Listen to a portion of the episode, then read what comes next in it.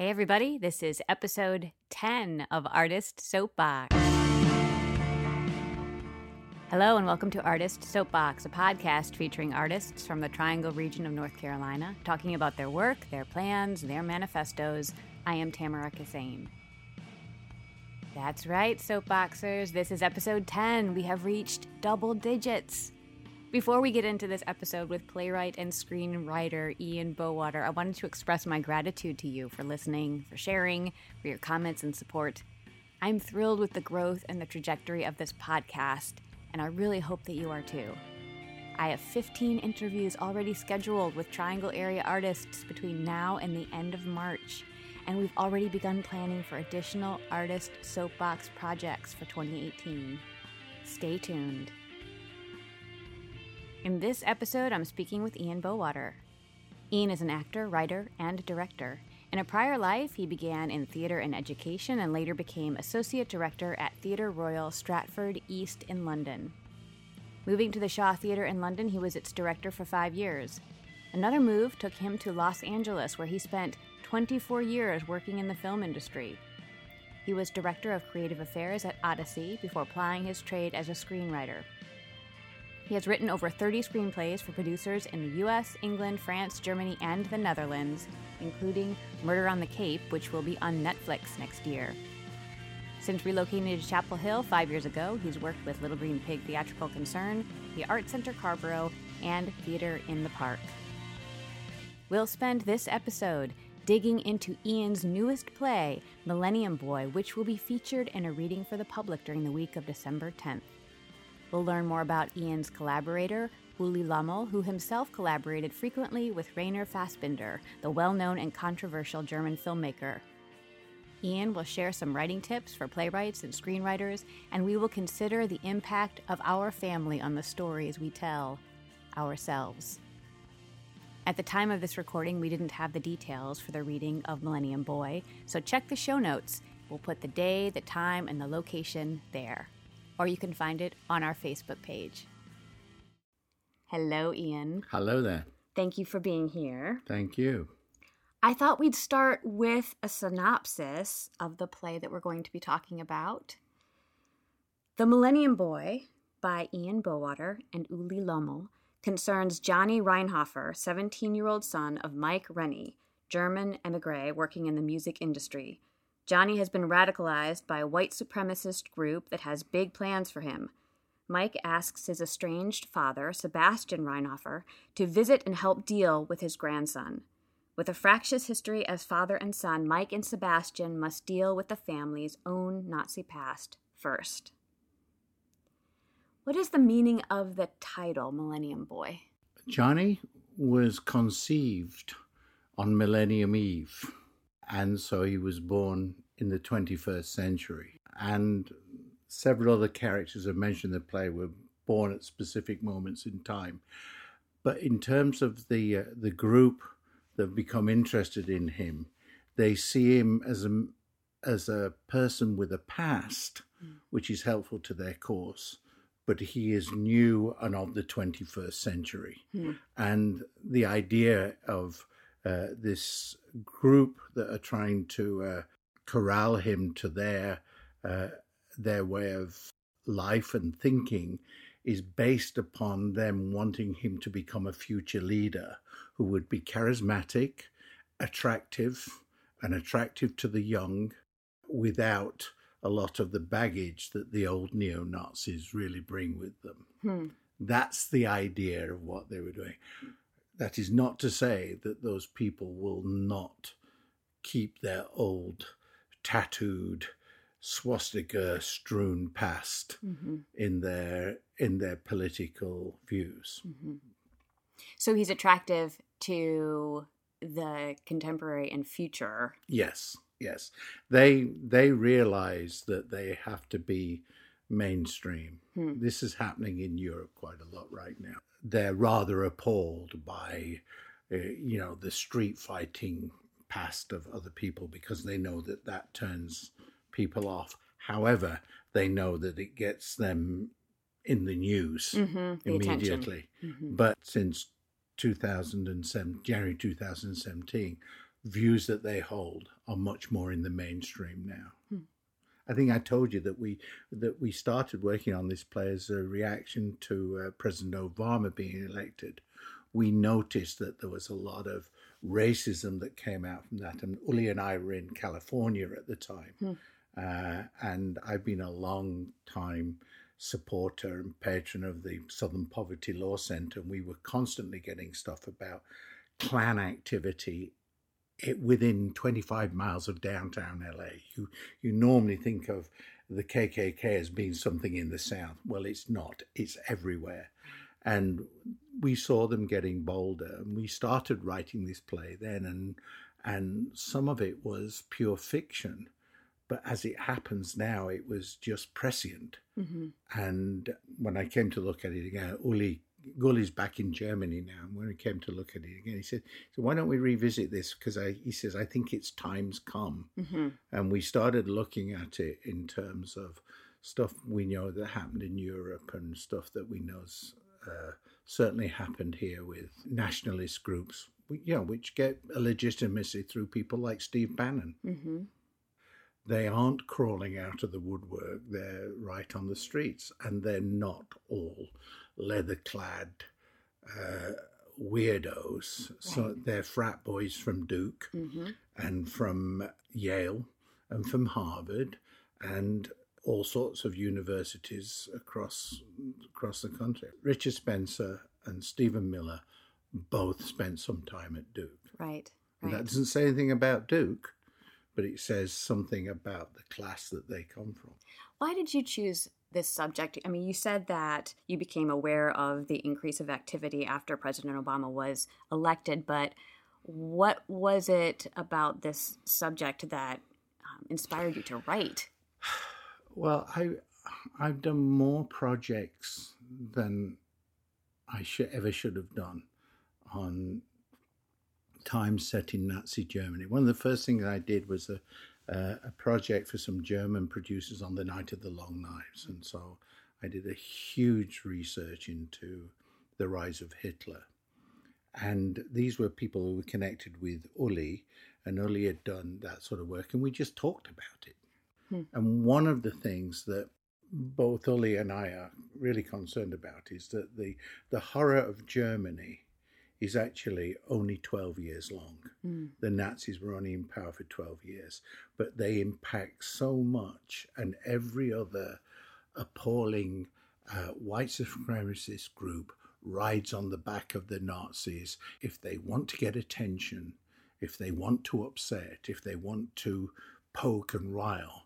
They think about Hitler, they have uh, uh, Nazi salutes. Mm-hmm. Remember, Charles Manson had a little swastika in his forehead, right. um, and uh, you know, and sometimes some of it is an image which is there just to provoke, and other times it's about a deep-seated belief, set of beliefs mm-hmm. that they are just hanging on to. Mm-hmm. And part of what the uh, Sebastian and and Michael in the play say is that you're not going to ride on the back of our history. Mm-hmm. So that's where we started.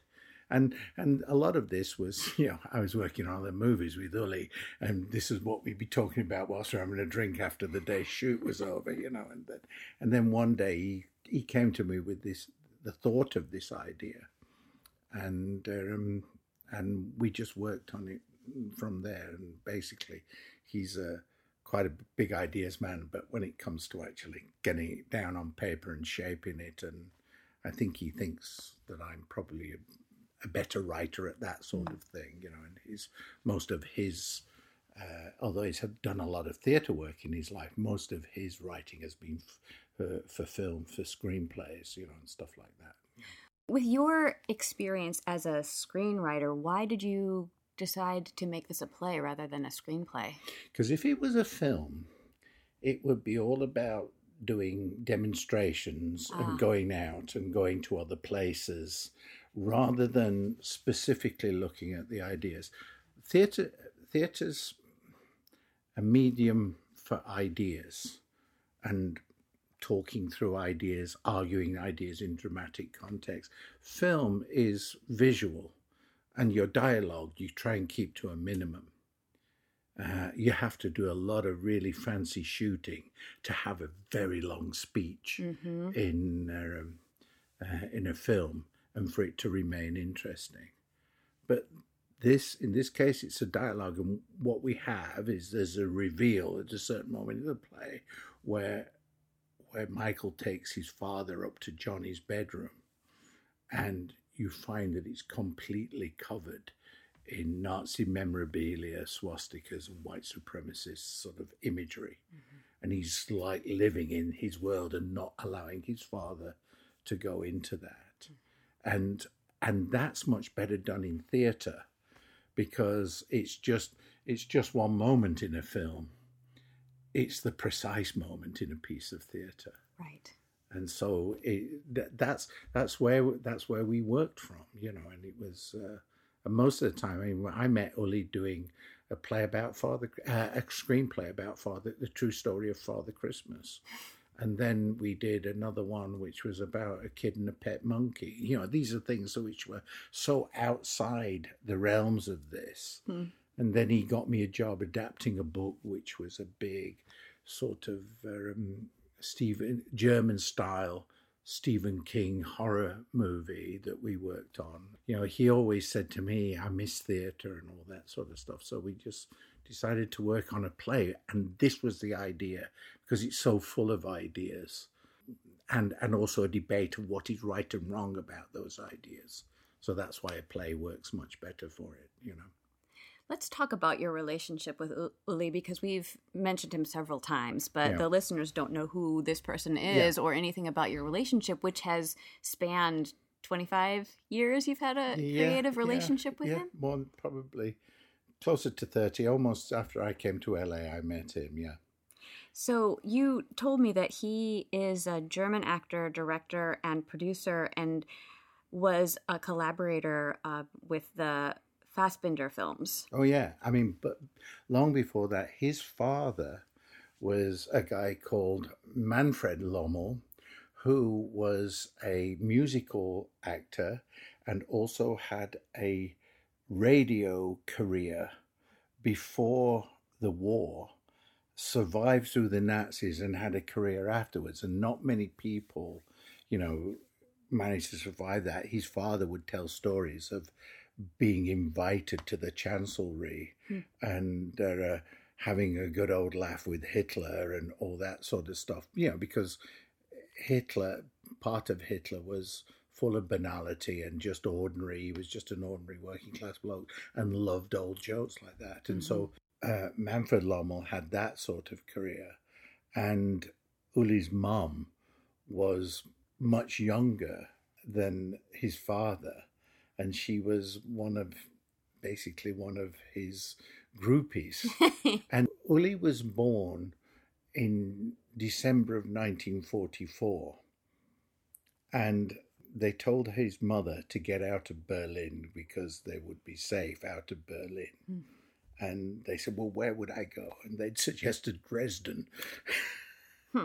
so there's there's all that kind of story, and he would tell me great tales of that. But he was a child actor too. He mm. was he was on the stage from about the age of fifteen, and later on he was in some reading for something, and Fassbinder was there. Fassbinder said to him, "What are you doing tonight?" He said, "Oh, I think I will go for a drink." He said, "No, you're going to come and shoot a movie with me." And they were working on a movie in nights and they had a really close relationship. I think Uli sold one of his sports cars to finance the movie. And, and that's how close they were. But, you know, Fassbinder, if you know anything about him, was a very edgy person. Mm-hmm. And they were um, in all sorts of crazy stuff together and things mm-hmm. like that. And Uli then went on and started directing films. And he directed a film called The Tenderness of Wolves which is about a serial killer, and it's done in a really uh, great uh, German expressionist style. It was quite because it was it was like somebody was protected by the police who was the serial killer, mm-hmm. and so basically the underlying theme of it is that you know, this death and destruction is is actually sanctioned by the state. Mm-hmm. And this is back in like 1978, 79. And that was a time when German society was still not dealing with anything, any of this stuff. Hmm. I mean, Uli told me a great story about, because I'm English and he's German, and we love talking about football and soccer and all that sort of stuff. And he told me when he was a kid, they used to play soccer on this piece of waste ground that was a bomb site. Wow. And and one of the kids said to him, "You know, it's a great piece of ground because it's a bomb site." And Uli said, because he was like six or seven, he said, "Well, what do you mean a bomb site?" He said, "Bomb site from the war." And Uli said, "What war?" Ah, right. because nobody had talked about it and it was you know this stuff was passed on and i think that uh, you know that's always been a theme with him and it's a theme that's that's mentioned in the play that the history of germany is to look the other way Right. if you don't like it if you don't like what you see Right. you know it was a, just a natural relationship that we uh, uh, that we had and uh, and we started working on stuff and we basically projects that he he was doing I was the um, assistant director on one show which went to uh, we went to the Berlin Film Festival with it and it was basically a 30 years on from being there with Fassbinder Hmm. and sort of like he was um, he was revered as much for his past as he was for the the film that we did, and he did lots of. Uh, he there was a movie called Boogeyman. Mhm. The original Boogeyman. The, the title was taken by somebody else, and they had to pay for it. But it was the highest grossing independent horror movie, Huh. and it it just it was made made on a shoestring and and really grossed well. Hmm. When he first came to America, he was part of the factory with uh, Andy Warhol Right. and he was you know and he became like you know the German contingent of that because they knew about him from the movies he'd done with Fassbinder and things Mhm. like that and eventually made his way west to Hollywood you know And that's where you met him. yeah in Right. LA yeah Right. I met him I did a project I did an adaptation of Bram Stoker novel called The Jewel of Seven Stars. And the associate producer who was on that was a friend of Uli's. And he said, Oh, I've got this friend Uli, and he's got a commission to do a play about Santa, the real story of Santa Claus. Uh, and it was all about German Santa Claus. So for this particular play, you said that you were the writer and he is the idea guy. The joint it was a joint idea, but when he actually, I mean, some some days, you know, I was I was at the computer and he was he was looking over my shoulder, but a lot of the time I would sort of like get a scene going and he would then sort of like come in and and sort of like do that. I mean, I work with a lot of writers like that. Hmm. The guy Arthur Egley, who I've done three movies with, that's how we worked on from his ideas. This one was much more of us discussing the politics of uh, the early Obama years and what we saw was coming. Hmm. And actually, we really were prescient on it. I did not, till I came back to look at it, I did not realize how close it was. Because in Europe, there's a there's a group in uh, in Austria who are involved in trying to take back the white identity, and they say that they're not racist. They call themselves identificarians. Well, that's a fancy word. Yeah, well, yes, well, you know, when when it's mentioned in the play, you know, Michael, the the kid's father, when he says, "I'm an identificator," he says, "Pass me a shovel. I've got a lot of bullshit to deal with." Yeah. because that's what it that's what it is. But two weeks ago, there was a a, a radio documentary on B, on the BBC of saying what's new with the alt right and starting to talk about this, and they're trying to clean up their image and Right. become more and more mainstream. Dangerous idea. Oh, incredibly dangerous, and it's uh, and it works in exactly the same way. If you know anything about the massaging of Hitler's Mhm. image and all that sort of stuff, hmm you know, we. Uh, I mean, one of the things that that young Johnny does in the play, he says he's got a job and he's selling bric-a-brac and antiques, and he's going around to swap meets. But what he's actually selling is Nazi memorabilia. Right.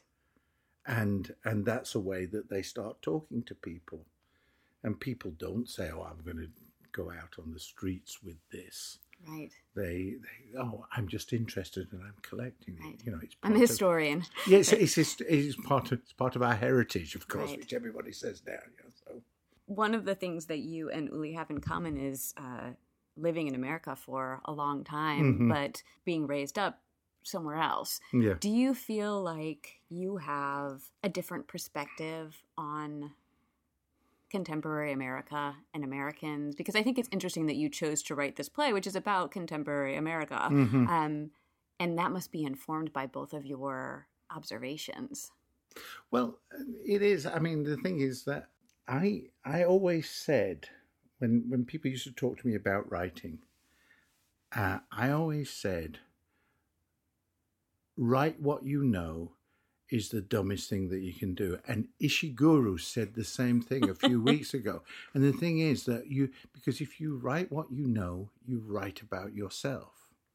And you know, I think that writers are anthropologists and they're they're inside yet outside the community. And it's that kind of Levi Strauss thing Mhm. of being part of the community but separate from it to be able to look at it. Apart from when I've been writing in Europe and doing historical projects, I've written specifically about contemporary uh, Mhm.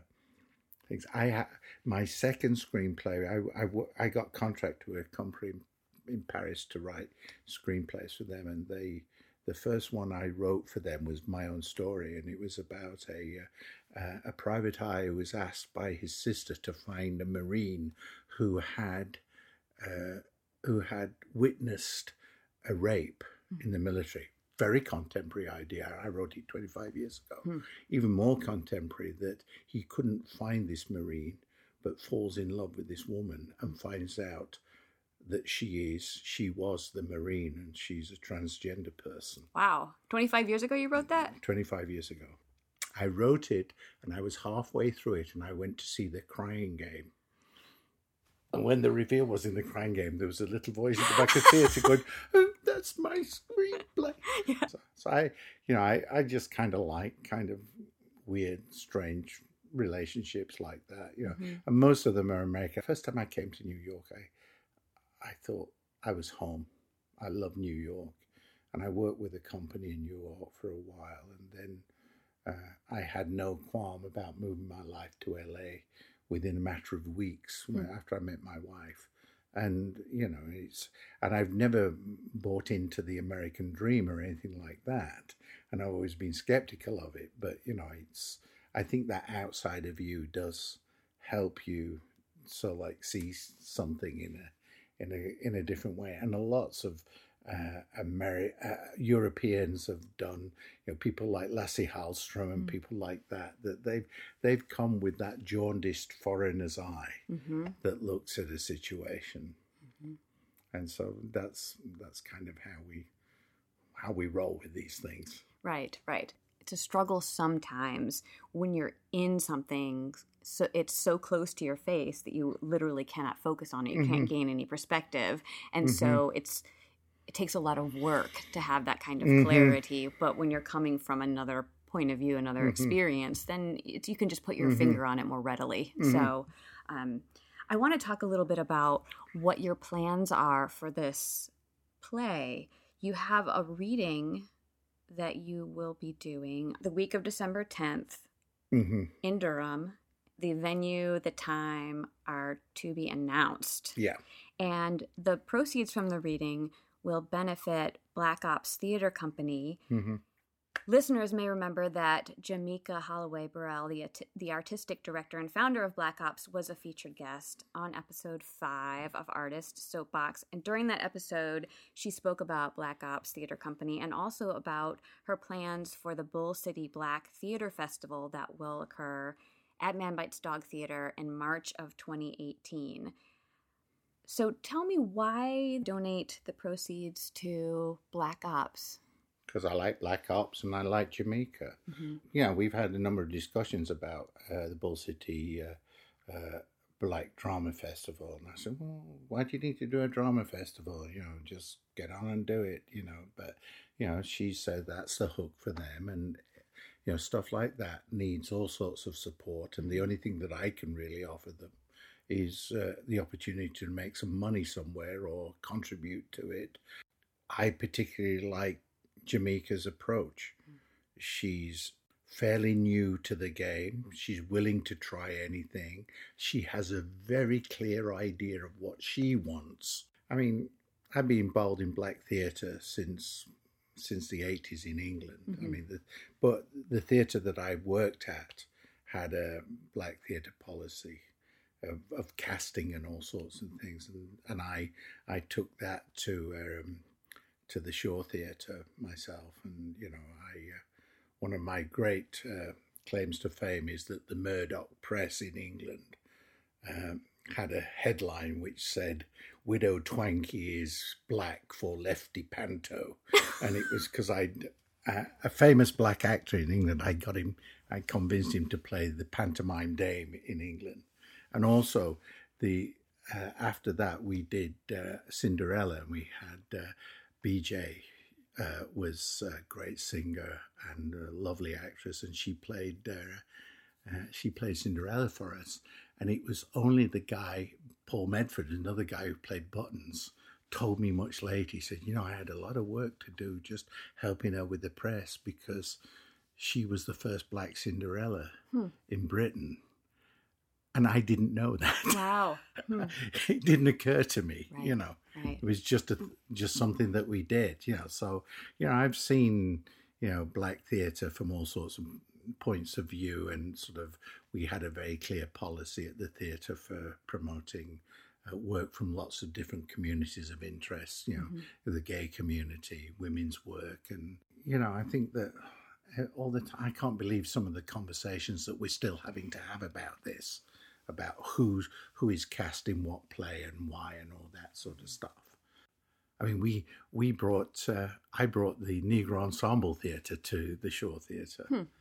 With uh, with Samuel L. Jackson playing in in Samm-Art Williams' home, so it was I've kind of come full circle. I'm in North Carolina now and doing stuff about that. So right. you know, I'm at the end of my time, and it's just great working and getting some creative jump leads on somebody who's on the beginning of their time. Yeah. Right. What do you hope to get out of the reading as a playwright? Well, in the first instance, to see whether it's bullshit or not. Because sometimes when you do things like this, you know, and we've written about this and we've done it earnestly, and we're telling everybody that we think this is exactly how it is and you should listen to us. And people might just say, yeah, you know, really, Ian? Yeah. Is that what you're thinking? And there's other bits of it which are, uh, you know, have have we quite got the relationship right with the people? Mm-hmm. Uh, and um, you know, it's like we have this character who is like this full blown Nazi. Who, uh, who comes in formal dressed for afternoon tea wearing a Nazi uniform because that's the sort of thing. And originally I was going to have a big bull headed guy uh, and then then I thought again. I got somebody who is, you know, not not not not ugly in themselves, but ugly of spirit. Right. And uh, in some ways that they might be attractive, although he's obsequious to the man who he thinks is his idol, mm-hmm. uh, the grandfather in the story. Mm-hmm. But you know, and I just want to see how some of those things work. And also, there's jokes in there. I want to see if people laugh at them. Right. And and some of the jokes are kind of like towards the edge of, you know, up against the uh, the situation that you're talking about, and that always needs to be uh, tried out. Right. And uh, then after that, if we've got it sort of right, Uli's working on something in Germany that we might be doing it in Germany, and I'm going to sort of like try and get a get a production of it done here somewhere. Uh, I think it's it's a rather well made play in that thing. It's a nice five hander, mm-hmm. uh, and uh, it uh, it's the sort of thing that a a decent sized regional theatre company could do, mm-hmm. and there's enough of them in this area that know exactly what we've what we've been talking about. So right. that's that's the next thing that I want to do. I don't want to do. I don't want to just sort of like you know throw it on I'd like it to get a proper production. I think you and I have talked before. Is that I'm I'm not interested in directing my own work. Uh, because I found that other directors directing it for you, you get a better perspective on it, and that you can, and they can, you know, particularly the director will tell you straight away what's not working. Right. And I'm hoping that we can get enough friends into the room. Ultimately, I don't care if they don't if they don't make a donation to Black Ops, but I'd like them to be able to say, "Oh, I thought that was all right." But I, equally, I would, since I've been forthright with everybody else, I mm. hope they'll be forthright with me and they say, "I don't get this," right? Or I think that that's a bit harsh, or that you've got your own political assumptions under this, which aren't quite how the world is. You know, I'm, right. I'm prepared to. Uh, you know, tell them they're wrong. That's right. But that feedback yes. is so important.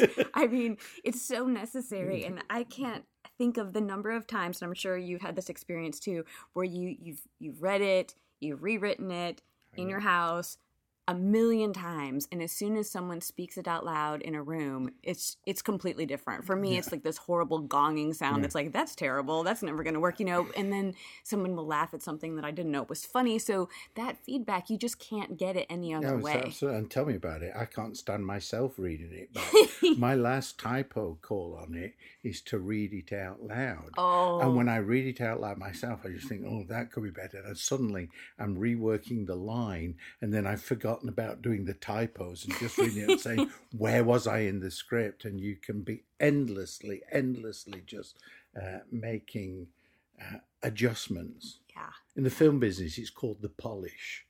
Whereas, in fact, most of them actually need a complete rewrite, hmm. which is what I found with another play that I did. I, I had it read at home with the best actors in the triangle. I had I had them all there. Mm-hmm. John O'Lord, Derek Ivey, you know, people there, mm-hmm. uh, uh, Linda Clark, and and I got to the end of it, and I said I didn't even wait to say what what do you think.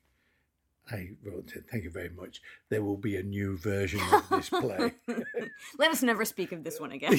no, no, no. I, I'm, all I'm saying is it's still the same play because it's it's going to be the same play, but it's not a rewrite. Right. It's a new version, and I think that you, you this is what I used to find because I when I was a director of creative affairs, I'd work with a writer, uh, and you'd say, "Let's have a rewrite," and um, and they they really don't want to do a rewrite. They just want to tinker with it a little bit.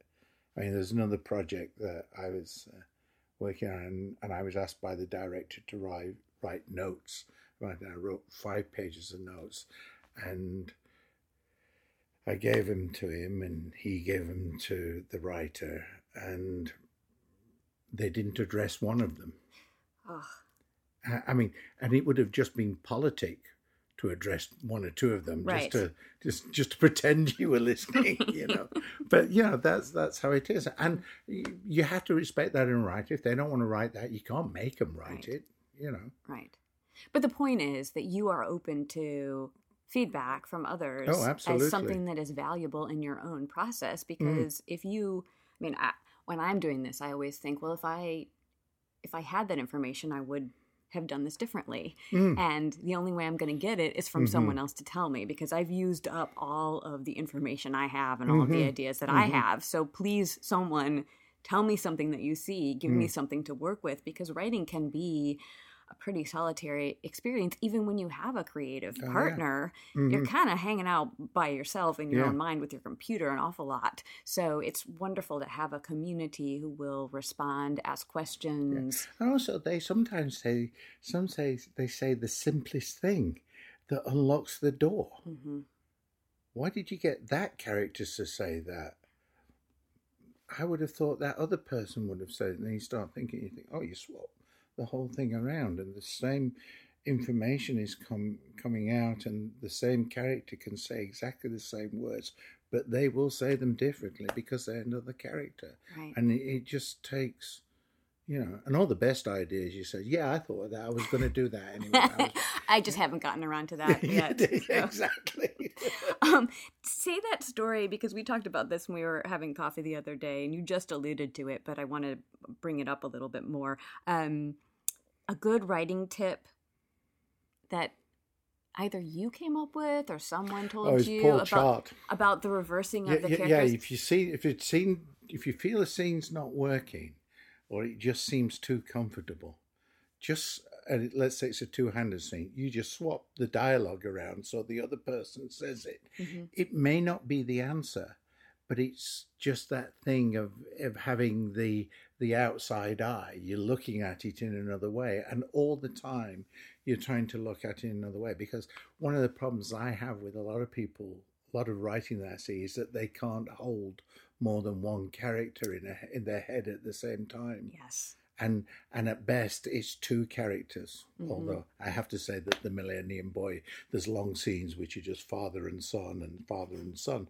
talking to one another, Mhm. and that uh, it not all of it is around the table. But I used to read a lot of scripts, and you could find where where they they'd write a script, a, a scene where there'd be sort of five or six characters in it, and you know somebody said something because they've just thought, oh, he hasn't said anything, Right, right. He hasn't said anything. So and so hasn't said anything in three pages. What can I have him say? Yes, yes. I've I've noticed that Yeah. in my own scripts Yeah. too. When we've done a table read, I'm like, wow, that person's been quiet for a really long Exactly. time. I think I forgot But also, do you know the thing? I was talking to uh, Little Green Pig about this with, with their improvisation thing. You know, you don't have to be on there talking all the time. Right. Sometimes you can be a character that's just stuck. And did I tell you the story about in New York? Because I, I, I'm- I'm the one English actor who hasn't got an American accent. and I was doing this thing in a with the creative arts team from New York, and we were in in in a school, and it was all about conflict resolution. And and what happened is that they would start a scene going, and this this this argument would develop, and I was sort of like sitting there, and I was just sitting there, leaning on my arm, and not saying a word. And when they got to handing it over to the kids who were the audience and saying, "Okay, now, which character do you want to speak? Do you want to ask a question of right now? Hmm. And they all pointed at me, Hmm. and they said, and they said, "Well, why him?" He said, "That dude's just been sitting at the back watching it all the time, and he hasn't said a word. Now he knows something we don't."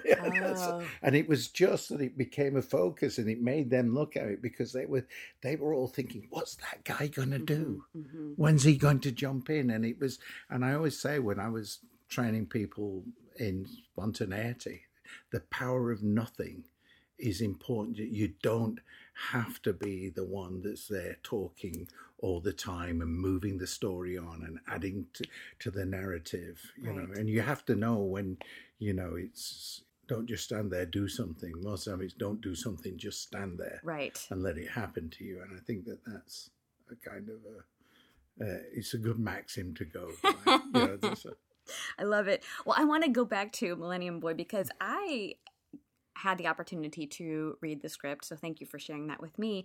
And I wanted to dig into it a little bit and Mhm. ask you some questions about some of the themes and the characters.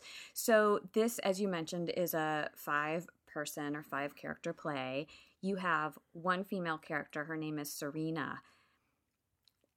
Why did you include her instead of having a cast of all men? Because it is really, it seems a lot about the Mhm. relationships of the men to each other. So, what Mhm. function does she serve in there? Well, several functions it shows. You learn from the story that that uh, Johnny's mother died and died quite suddenly, and his father hasn't been able to deal with that and has basically made their bedroom a shrine to her, and they haven't talked about that, and that's where he's be- become radicalized because he's gone into his own world and then found these people Mhm. who will talk to him and that's what happens a lot of the time is that vulnerable kids are made to feel important in these ways and particularly intelligent kids which clearly uh, uh, i think i've created johnny as an intelligent person he's not he's he's just not a whatever dude kind of guy. He's got opinions and he thinks them. Secondly, that I wanted to sort of like have something which was about his father and what his father's work was and how his father's work had diminished. Mhm. And he's down to trying to produce individual artists. And this is a woman, Mhm. and this is a woman who is a woman of color. And that is an affront to Johnny Mhm. and that uh, there's all sorts of things about Serena, which is an affront to Johnny. One is she's half his father's age. Mhm. Secondly, she's a person of color. Thirdly, she has a stage name, not her real name. Mm. And that she's so she's in Johnny's mind, she's like a bit of a fraud of who she is. Uh, and also, there's the scene at the beginning where Johnny catches them, where he's just congratulating her on doing a good take, and they're in a hug, which becomes something a little more and a bit more sexualized. He, his father Yeah, and and and, and and, Serena. Serena, Mhm. and he sees that, and he confronts his father on it. Mhm. And he confronts his father about sort of like letting his hands roam a bit and sort of like, uh, and that is a whole thing about the duplicity of that situation. It's particularly because the song that she's singing, which is about, hey, you can look at me, but keep your hands off me. You don't. It's a Me Too song, Mhm. and and that he hasn't uh, listened to that when he storms off to his room, and and Michael goes out of the room to see Block, the character who's Mhm. been in. She goes up to the room and tries to repair with him Mhm. and says to him, I, I thank you for coming to my defense. Uh, so I'm being sensitive for her. Mhm. And, and in the end, when the denouement has happened, it's in his arm, it's in her arms that, uh, uh, that Johnny ends up and Mhm. being consoled Mhm. by this. Mhm. And, you know, I.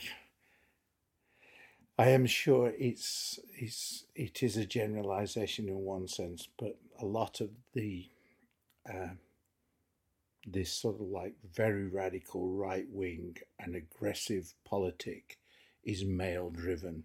It's testosterone driven, Mhm. and yes, of course, there are uh, women who are fellow travelers of this, but occasionally there are women who aren't Mhm. and you always felt that if Johnny's mother had not tragically died, that there might have been another voice in his ear that Mhm. would have helped him and uh, and understood him. Whereas you know, uh, Michael and Johnny are so contentious with one another Mhm.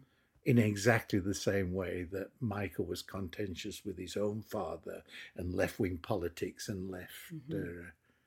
uh, uh, and left Germany because of it. You know, so I really even you know when I did Into the Breach at the Art Center, which was about you know five men going away to war, I still had them with a with a hospital nurse Mhm. there who was someone who was being very caring to them and understanding for Mhm. them Mhm. and uh, and also quite historically correct she was uh, uh, she was a lesbian Oh, as well. That's right. and very often that that, they uh, the, you know that those women who w- went off to war and drove the ambulances and worked in the things they were politically motivated people. A lot of them were lesbian women or women that weren't looking for a relationship to do anything for men they were looking to do something for humanity and i always think that you know whatever whatever you're talking about you want to try and get humanity in there somewhere Right. and I think that that's what Serena does. Hmm. Serves a purpose in it. Mm-hmm. Mm-hmm. And also, I've asked Joe, Joe Rose to read it Oh. as well. Yay, Joe Rose. And I- oh, she'll be great in that. No, no, but the thing is that she, you know, I, I, I think that she's whatever else she wants to do. And I loved her podcast when she talked about her other artistic endeavors. But I directed it in a small piece, and I saw with the, with you in a piece, and I think she's a really interesting actor. hmm You you mentioned this idea of family patterns that continue, and inheritance seemed to be a very strong theme in this Mhm. um, play that you have written, including even at a subconscious level, uh, Mhm. the level of dreams. Do you often write about inheritance, or is this something that came up Well, in this play only? practically everything I re- have written has got some allusion to fathers and son relationships. My father died when I was 12, and I never had the luxury of growing up with an adult father and to have bounced my educational ideas and my political ideas off him. Hmm. I don't know. I, I'd never had the luxury of being a disappointment to him. you know, I don't. My, my sister told me some time ago. She said you probably wouldn't have been. You know, you did all right. But the thing is, it it it is always a thing because I think that you know this is you know ghosts, sins of the fathers are visited on the sons, and although they fight them in many ways, you suddenly find that there seems to be a sort of like a dramatic loop going around in Mhm. families. hmm You know, and it's. Uh, you know, families are political units too. Very much It's so. just it's not, and and also you know that you don't always have to agree with your your your, parents or their parents' point of view. It's nice if you do, Mhm. and it makes Thanksgiving a lot easier. yeah, but you know, there's a lot, yeah, but I think it's about. Uh, my mum, who was an ordinary working class mum and brought up four kids uh, as a single mother, never ever once told me what I should do and said, You ought to do it like this, you ought to be like that. Uh, and in, to, the point where she, she said, my, another sister told me, because I had three sisters, she told me that, that one day my mother said, Kay, do you know what our Ian does? to which my, my sister said, I haven't got a clue, mother. You know, and it was just left at that. You know, that, well, no, she knew I worked in theatre and she knew I got in the papers occasionally, and usually for the wrong reasons or something like that. You know, having upset the Murdoch press. I think that's so sweet, though. That's lovely. well, she didn't need to know. right. She just knew that I was happy. Right. And know. then she loved you, and it didn't. Oh, absolutely. Yes, and it didn't absolutely. matter. Right. My mother never once called me darling, but not for a day of my life did I not think I was loved. Yeah. Oh. It's, you know, it was, and that's, you know, I come from a sort of like a, um, a Yorkshire family, and we're supposed to be bluff and all that sort of stuff. But you know, it was, you know, it was, it was a very caring household. And that I write a lot of women in my plays and and stuff like that, and I always think that you need those voices in there. In fact, the the movie that we just did, the one Murder on the Cape, which you've kindly said is going to be on Netflix next year, uh, but you can buy it beforehand on Amazon. Uh, she, the, it was me and Arthur who wrote this script, and it's about a woman who has an aff- uh, uh, sort of like a very bourgeois middle class woman who has an affair with a, a local fisherman type figure, and he's married and all that sort of stuff. And there were lots of scenes between him uh, and his wife and stuff like that. And um, Arthur's wife, who is an actress, it was playing the wife in the thing, and she worked a lot on the dialogue. And suddenly, I see one day it says screenplay by uh, Arthur Egeli, Ian Bowater, and Heather Hayes, and you always go, "Ugh." Right. but but you looked at it, and I was the first one to say she's done a good job on that Mm, because those voices are much more authentic inside. Hmm. Because often mm, we try and write something that we don't know, and we write what we think that person should be saying, Right. rather than that they that they do say Right. awful things. Right. Yeah. Oh yeah. And and again, going back to what we were saying earlier, that kind of feedback is essential. Yeah. Um, and Absolutely, and also on films, it work it works a lot all the time because it's just the way that things are shot. You need to be able to say something in another way, Mhm. and, the, and unless unless you're on a big budget and the writer's on the set, you're either phoning it in or you're doing something else. And you know, you you got to take your ego out of this. You know, those scenes were better because Heather had worked on them. Hmm. I want to tell you about one of my favorite exchanges in Millennium Boy, and that was when Johnny, the grandson, says to his grandfather, Because you are who you are, and I am your descendant, I have a thousand years of history. And his grandfather, Sebastian, replies, And who do you think I am? And in your play, we see over and over again the assumptions that family members make about one another that are false and the holes in the understanding of the family history because it is not it is undisclosed and mm-hmm. i find in my own family we are very forward looking people mm-hmm. it's mm-hmm. all about what's coming next and we're going mm-hmm. to continue you know onwards and upwards and mm-hmm. and so family history isn't part of our common language all of the time mm. we don't know a lot mm-hmm. about we don't share those kinds of stories um, I have friends who spend a lot of time around the dinner table talking about remember when grandpa did this and you know your great grandfather did that that and we don't really do that in my family and so a mm-hmm. lot of mm-hmm. assumptions are made and mm-hmm. um, i think that that is a really interesting for me that really popped out in a mm. positive way in your play yeah i think that that that happens but also there's other things behind that. Mm. Because when Johnny talks about a thousand year of history, he's talking about the thousand year Reich right, that never right. existed as well. And so that's an allusion in the thing. And also later on, when when uh, Sebastian exposes Block mm-hmm. and tells him who his family really is, he says, "Doesn't Ancestry.com suck?"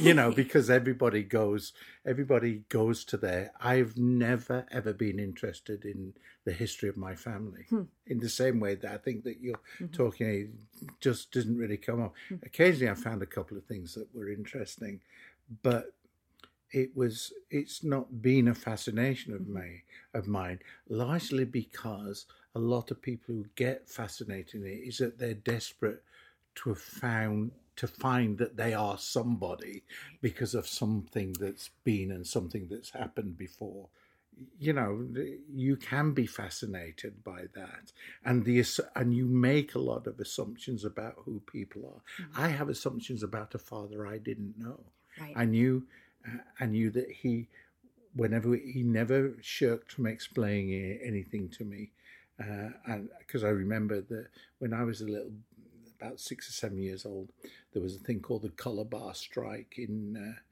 uh, at the railway station in London where they were stopping black workers from getting jobs in the union. Mm. And I, I asked my father then at the age of six, I said, What's what's a colour bar? strike. And he told me, he said, some men don't want black people to come and work with them. So they're using the union to stop them. And then he said, that's not what unions are for. And it is wrong. Hmm. And I heard that when I was uh, five, six years old. I went leafleting for the Labour Party with him. Hmm. But I would have loved to have found out later on that his politics weren't mine mm-hmm. in the same way. Mm-hmm. I know he was a Christian and I was. I know he said he, my sister told me he said his prayers every night and I've been a confirmed atheist and all that sort of stuff, you know, and I would have loved to have had those debates with him. Mm-hmm. But, you know, you don't do that, but you fill in the gaps and you make him that decent union man who is trying the best to work with everybody. Right. And that might not have been the case. Right. You know? Right. This is very interesting. My mother's father, an interesting man who was a heavy drinker and was physically abusive to my grandmother sometimes and occasionally abusive to my mother when she was like 16 17 year old girl hmm. And we always just thought this was you know he was a bricklayer had plenty of money hard drinking man and he just got drunk and lashed out. We actually found out that he was a manic depressive hmm. and he tried to commit suicide twice. And then when his mother died, he actually did commit suicide because hmm. he couldn't cope mm-hmm. without this woman. Hmm. Now you think all that and you sort of like you make it make an adjustment towards that. Mm-hmm. But then my nephew went and looked on ancestry.com and actually found that my grandfather had an older brother. Hmm. And his older brother died on the first day of the Somme. Hmm. And a year later, my grandfather got his girlfriend pregnant they weren't allowed to get married. So my mother was uh, lived with her grandparents and her mother for five years until they got married, and he must have heard all the time. Your your brother died a hero for you, and you can't change that story. And look what you've done. You've just gone and messed up your life, and you just know that must have been ringing in his ears. Right. And that's the sort of things that you can find out about people. It's those little bits of the story. I mean, in in the play, it's a damn huge thing that that you actually come across that that they don't talk about. Right. But it's but it's something that happened one afternoon and was never spoken about again Mm-hmm. you know so it's and that's that's what happens in families Mm-hmm. if if you choose to look Right. know Well, it's the thing. I think it's called the unknown unknown. Mm-hmm. So it's it's the piece of information that if you knew it was there, it changes everything Oh, yeah. about how things are put together. But you Oh, don't yeah. even know it's there, and Mhm. so that revelation is it Mhm. tears everything apart and then puts everything back together in a new Mm. arrangement. I mean, I mean johnny doesn't know anything about sebastian Mhm. and he's making assumptions that fit with this world that he's got right. and and actually the people the people who are nurturing him know about his history and have not told him Huh. Yes. They, they haven't told him what it is, but they revere him for this awful piece of history, Hmm. and that's you know that's the un- the unknown unknown. Right, right. Mhm. The other um, very interesting theme in, in the play is this idea of how adults use children to fight grown up wars. And I mean literally Mhm. how adults, you know, ch- child soldiers, teenage soldiers to fight these wars, they have no way of understanding. Mhm. Um, but also how we use children in as you as you mentioned earlier, these sort of local the local politics of the Mm. family wars and Mhm. how kids are manipulated and used as shields and Mm. all sorts of ways that they are used as pawns in Mhm. these different kinds of wars and Mm. because i have two children this is of special interest to me but this is something of course that we see happening over and over again and is happening Mhm. now And and actually, although Michael and Sebastian are estranged in the story, Sebastian comes in as the archetypal grandparent. Oh, he's all right. He's doing oh, Right, he's good for him. He's got himself a job and all Right. that. And he, he's and it's only when he's shown him the door hmm and looked through the door and seen seen him there, you know, that he that he he suddenly says, "Okay, this is something else that's happening." hmm And even then, he wants to make it. Oh well, it, it's a phase he's going through, sort Right. of thing, you know. Right. Oh, yes. Well, I'm really excited to hear this live with Yeah. five different voices. We will let folks know once we get the details about this particular reading. But I wanted to thank you so much for being here. Oh, uh, thank you. And also, yeah, I just like to thank you for Artist Soapbox because, as you know, I will say I am a Patreon, and I did it after hearing just one one podcast, and I think it's just a very fascinating thing that we've got going here. Thank you, Ian, so much for this very informative conversation. I love your stories. I love talking with you and hearing your wisdom. Artist Soapbox is brought to you by the Soapboxers, official patrons of Artist Soapbox. You can support the podcast via our Patreon page, www.patreon.com slash artistsoapbox. For information about today's episode and more, go to artistsoapbox.org. And we're out.